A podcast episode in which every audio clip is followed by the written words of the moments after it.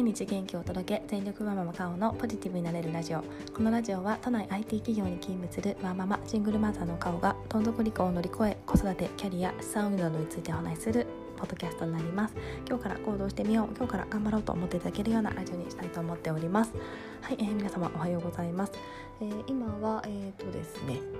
火曜日の夜になっております、えーこの放送は水曜日の朝に、配信予定になっておりますので、えー、朝、えー、皆さん何か準備をされていたり、えー、ご飯の準備が終わったりする時に流そうかなと思っております。えー、今週もあと3日ですね、うん、長い。頑張ろうと思います。ちょっと私は仕事がバタバタ立て込み始めてまして、えー、今週ちゃんと終わらせなきゃなと、えー、思っております。はい。えー、皆さんもですねお仕事をしたり子育てしたりと忙しい毎日だと思いますが一緒に頑張っていきましょう。えー、今日はなんですけども、えー、突然ですが皆さんライバルっていますでしょうか？というようなお話をしたいなと思っております。それではよろしくお願いいたします。